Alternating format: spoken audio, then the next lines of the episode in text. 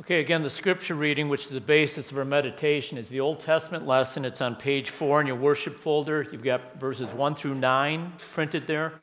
We're going to pick up verses 10 and 11 as well, which gets into the genealogical section, which is very, very important if you want to understand the book of Genesis. And, and so, verses 10 and 11, we'll confine that to the end of the sermon as our final point that wraps it up and hopefully ties it all together for this generation. Uh, let's start by talking about something called Earth Summit. Earth Summit. Had you ever heard of that? Okay. Hey, who, who, said yes? Okay, so you've heard of Earth Summit, okay, which is different than Earth Day. We got Earth Day in our culture, right? I, I didn't know what Earth Summit was, and, and I fancied myself as a guy who was up on culture. You know, I, have been a pastor since 83, and boy, I, re- I read Psychology Today, so I understood people and, and I read newspapers and I read magazines, and boy, I watched the news, and boy, I, I knew culture. It wasn't just my little place there in Denver that I understood. And then after 23 years, I flipped out. I had a midlife crisis at age 49.9 and left a perfectly healthy church and moved to Grenada. Not Granada, that's in Spain, Grenada. You know where Grenada is at? Yeah, you follow the Caribbean chain of islands. You go as far west as you can go. 90 miles the, from Venezuela, the island stop. That's where Grenada is. Island about 10 by 20. It was a good idea to go there. It was the right time. It, it was a good call. It was a good plan. And I lasted 10 months there. And that's a whole long story. Why only 10 months? But it was a fascinating 10 months. Entirely different culture from Metro Denver and the suburban church and, and everything that I had known before. It was fascinating in many regards. And the most fascinating aspect of it wasn't just the music, the food, the island living, the humidity, the heat, the, the fruit everywhere, the spices. It's called the Spice Island. What was fascinating for me as a pastor was this I had people in Bible information class from literally around the world who would come to Grenada. Germany, Great Britain, South Africa, several countries in South America, several different islands all were in Grenada at one time, and that's who I had my Bible information class. And probably the most fascinating group of people were the teachers who would come from Guyana. Now, where's that at? Little tiny country on the east west side of South America. Uh, it, it's huge jungle, huge vegetable rearing that goes on there. And, and what are those teachers doing in Grenada? Well, they could make money. Guyana was known not just for its vegetables and its jungles and its tourism, they also had great institutions for teachers. And Grenada didn't have that yet. They got there eventually, but they, they had teachers who came from Guyana to teach in Grenada. And some of them entered my Bible information class. Mature Christian people who never heard of Lutheran before. All of them females. Very mature spiritually.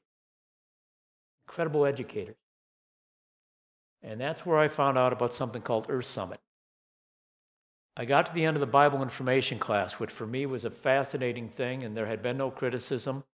And one of the sharper minds in that group said to me, This was all good. I love your doctrine. It's spot on. She said that in an articulate way. I'm downing the language a bit. She was very articulate. It's spot on. Love it. But I want to know why, in the midst of all this doctrine, you didn't talk about the stewardship of the planet. Now, this is not going to be a sermon about hugging trees, nor am I going to set aside the fact that God does, in fact, call us to take care of the planet. I'm not an extremist in either direction, but that I was an eye opening moment. And she told me about not Earth Day, but Earth Summit. That long before there was an Earth Day, there had been an Earth Summit going on for years. Long before countries were formally involved in saying, what do we do about global warming and these other things that we observe? What, something's going on here. There was Earth Summit. Interested people, scientists and lay people alike from all over the world would come to South America and say, We got a problem with the Amazon.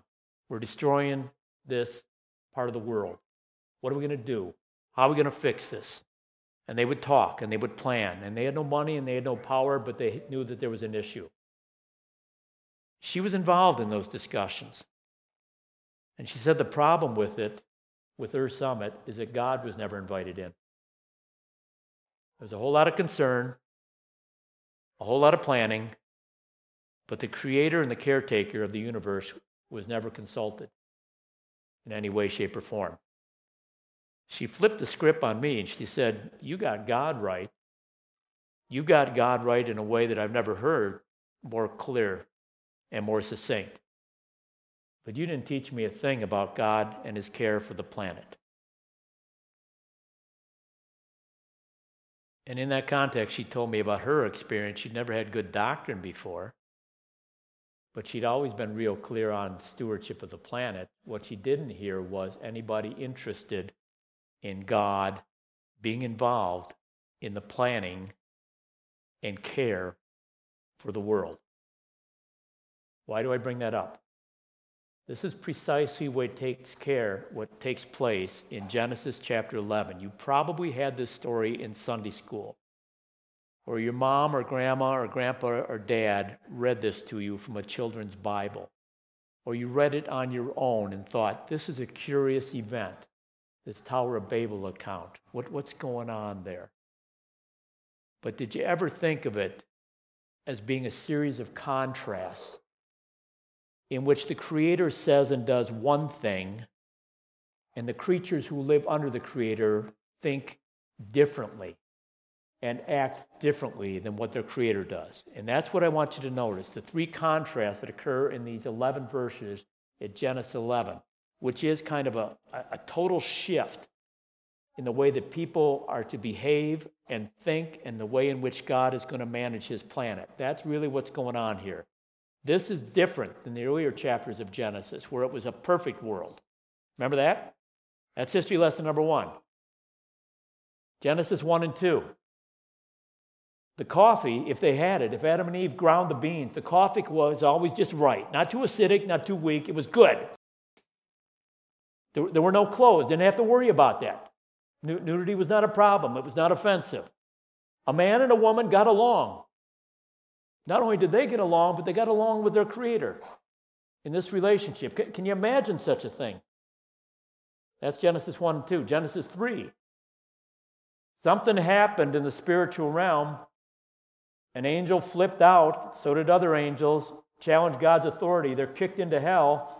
They thought in revenge for what he's done to us, we will go to his favorite place, the world, the planet Earth, and we will mess with his favorite creatures Adam and Eve.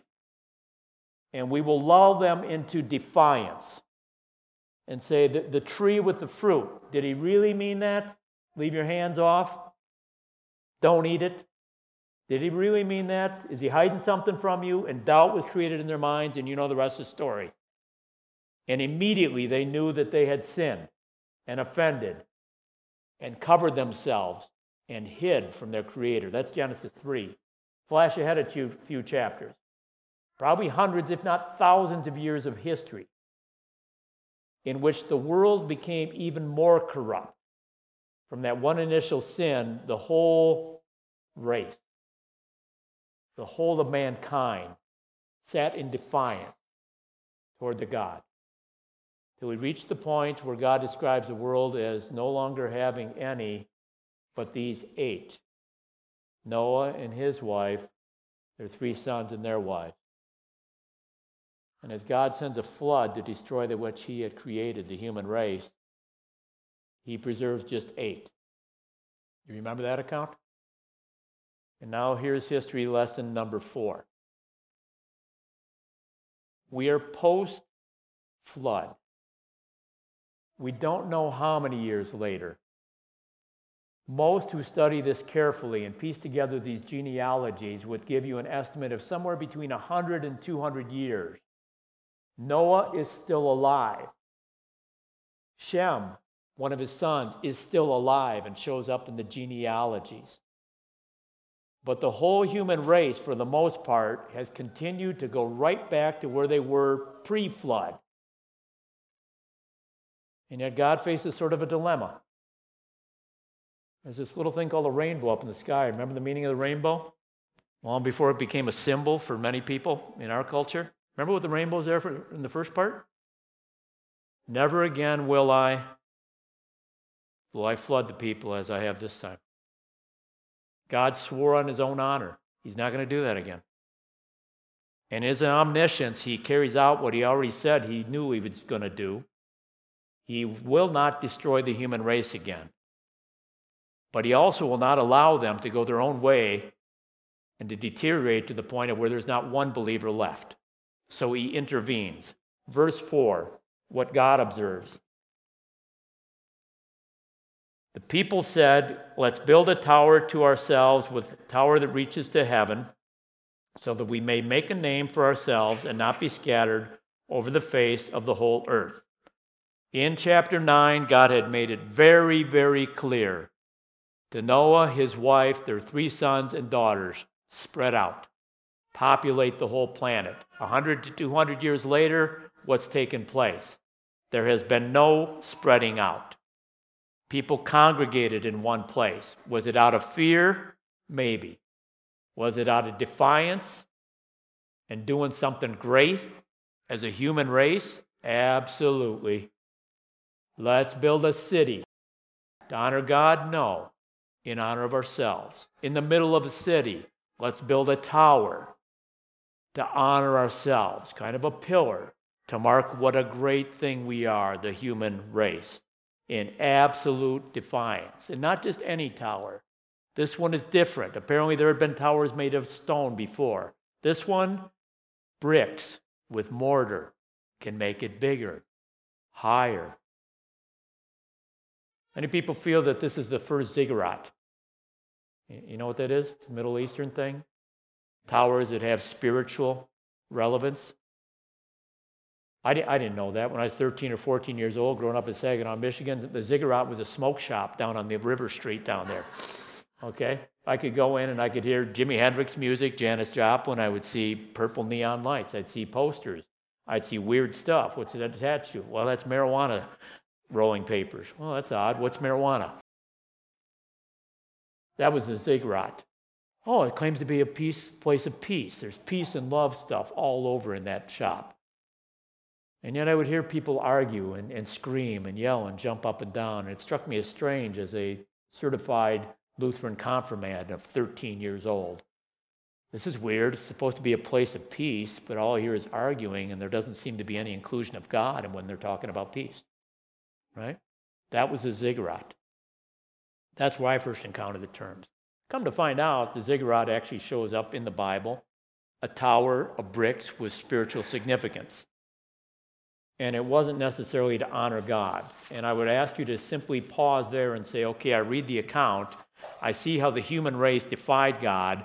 We're not moving, we're not spreading out. We're going to build one city with one big tower, and that's it, God. I would ask you to consider how does that same mindset still show up today? Maybe it's in our own architecture. We, we've kind of moved beyond bricks and tar, haven't we?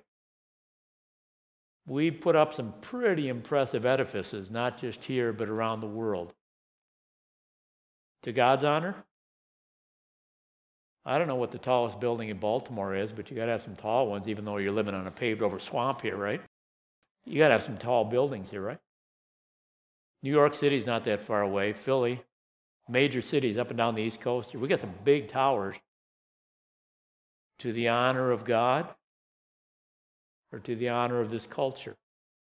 If you say, well, they're kind of to the honor of God, they provide places to work and to live. Okay, fine. What about the arenas? The stadiums?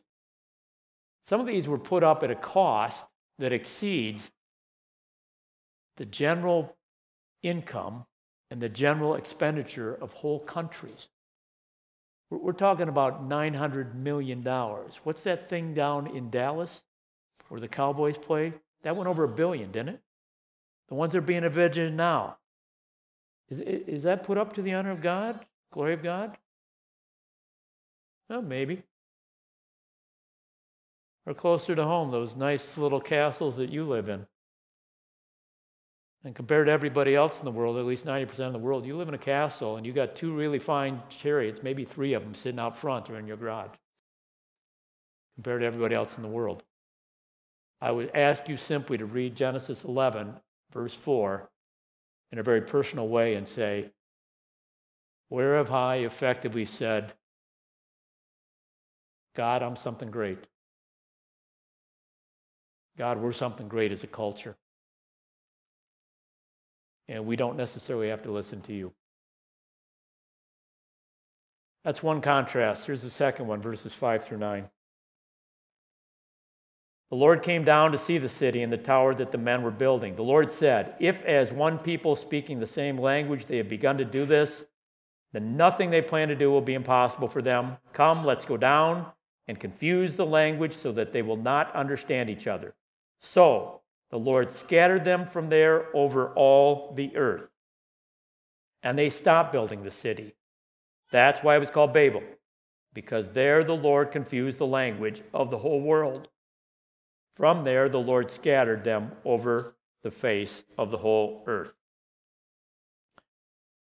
I honestly think that this was God's dilemma here, even though in his omniscience he already knew what was going to happen, what was going to occur. But from an anthropomorphic point of view, that is imposing human thinking on God, he faces a dilemma. Do I let them keep on doing what they're doing or do I intervene? That's his dilemma. And if I intervene, what's it going to look like? I don't think it's any more profound than what you do as a parent or a grandparent. My kids moved out. The last one was out about five or six years ago. Four kids. I'm an empty nester now, so is my wife. But I get to hang out with grandkids, and every once in a while it's for a whole week. My wife enjoys that. I'm done with it about day four. But last year we did a week with each set of grandkids, one in San Diego, one in Denver, watched the kids while the parents went off and had holiday to themselves. And it brought back memories because now it's my grandkids who are one, three, five, seven, or nine, and no longer my children. And I'm facing that same dilemma. When they're out there trying to catch butterflies with a net that's got a hole in it, and they're missing, or trying to catch a bug with a jar and it's glass. Do I let them just keep doing that, or do I intervene here? When they're sitting down at the table, it's an old table, it's a wood table. Don't refinish it, just throw it out eventually, get a new kitchen table. But in the meantime, do I let them go with a crayon all over the paper and the table? Or do I say, there's the lines, stay in the lines? You're three, grow up. As you interact with kids across the street, these are their friends. Do you intervene when it becomes violent? Or when playtime's over with the kids across the street, do you intervene when they get a little pushy and a little loud with one another, or do you let it play out? And who's going to be the alpha dog amongst these siblings, and who's going to be the lesser dog? Do you just let it play out, or do you intervene and correct? You all smile because you've been there. I think that's what God's up against. Do I intervene here? And if so, in what way? because this is the issue. The Lord came down to see the city and the tower the men were building. The Lord said, If it's one people speaking the same language, they have begun to do this, then nothing they plan to do will be impossible for them. Great song by Chris Rea about 30 years back now, Highway to Hell. I think there's also a rock song by that name. This is what God is seeing. They are on a literally a highway to hell. And God understood the point of view that the unified language is causing a problem. They identify as one race. They will not spread out. They're going to stay in one place, not just because it's convenient, but in defiance to me. And therefore, I will not stand idly by. Verses 7 through 9. Again, let's go down and confuse their language so they will not understand each other. So the Lord scattered them from there over all the earth. They stopped building the city and that's why, because it was called Babel, because the Lord confused the language of the whole world, and he scattered them over the face of the whole earth. We're not told how he did it. We're not told. How do we go from one language to many languages? We're not even told how many languages were created in that day. Did he mess with their brains, with their tongues, or with their ears, or with all of them? We're told simply that he confused their language and they were no longer able to function and to coordinate the edifice erection, the building of this tower, the building of the city.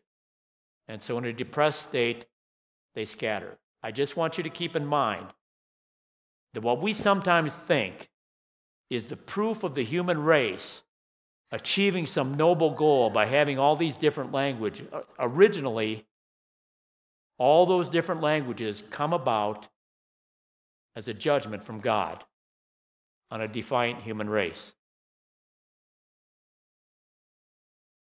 And let's unpack the big lesson there. God will have his way. That's what he's saying here. Either in time or in eternity, God will have his way, even as we by nature defy him. God says, if you want to run down the commandments quickly, it will be me and me exclusively. No other minor God. God says regarding language, you, be careful with that tongue. it's not just a word, that's my name. It doesn't come out of your mouth in an incorrect way.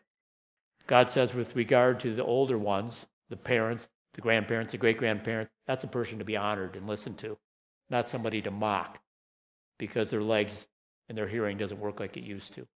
And right on down the line, you're going to honor life. You're going to confine your sexuality to marriage. You will treat money and wealth in the proper way. And probably the hardest one to keep of all, the eighth. You watch your tongue again and be careful when you speak about somebody else and how you characterize them.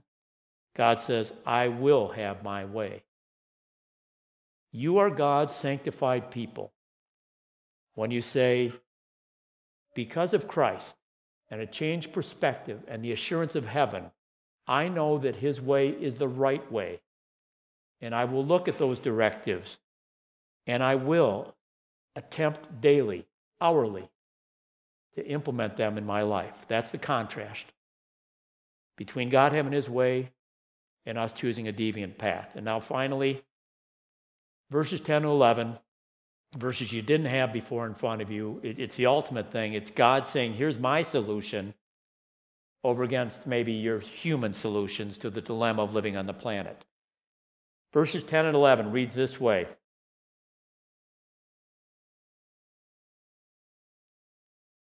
Two years after the flood, when Shem was a 100 years old, he became the father of Arphaxad.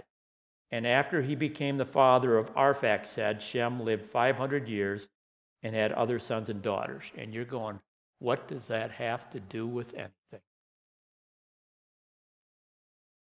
That's a note of promise. They built a tower and stayed together and built a city in defiance of God. God came down and forced them to be scattered because they couldn't understand themselves any longer. And now a positive note that they do scatter. And a man by the name of Shem was a 100 years old and gave birth to a son by the name of Arphaxad.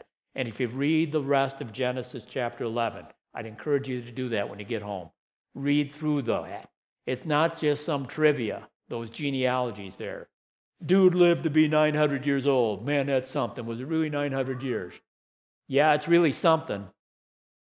And here's why God allowed them, as far as we can tell, to live that long. Noah was still around, according to these genealogies. Noah, who endured the flood with 700 people in the ark, was still around until Abraham. Remember him? He pops up starting Genesis 12. Abraham, the one to whom the promise is given that the Messiah will come from you. Going all the way back to Genesis 3, God picks Abraham and says, I'm going to start to fulfill that promise. Noah and Abraham might have had a discussion concerning this promise. Shem, the son of Noah, the one from whom the Semitic people, the Jewish people, the chosen people come. Shem is still around until Abraham's grandson, Jacob, is 48 years old. Think Shem had the opportunity to say, I lived through the flood. Jacob, you hold the promise. It was passed on to you. That promise includes a Savior, not just property and blessings, but the Savior will come from your family the one that we're looking for and we've always been looking for if we were faithful ever since Genesis chapter 3. That's God's solution. God says, I will have my way in the planet, I will intervene, and here ultimately is my solution as it begins to play out, not with Mark chapter 1 or John chapter 1, what we call the Gospels, but with Genesis chapter 12 and further back, Genesis chapter 3, where God says, From Shem, the son of Noah, who endured a flood, come the Semitic people, who are the Jewish people, who are the chosen people, who are the ones who will nurture the Savior.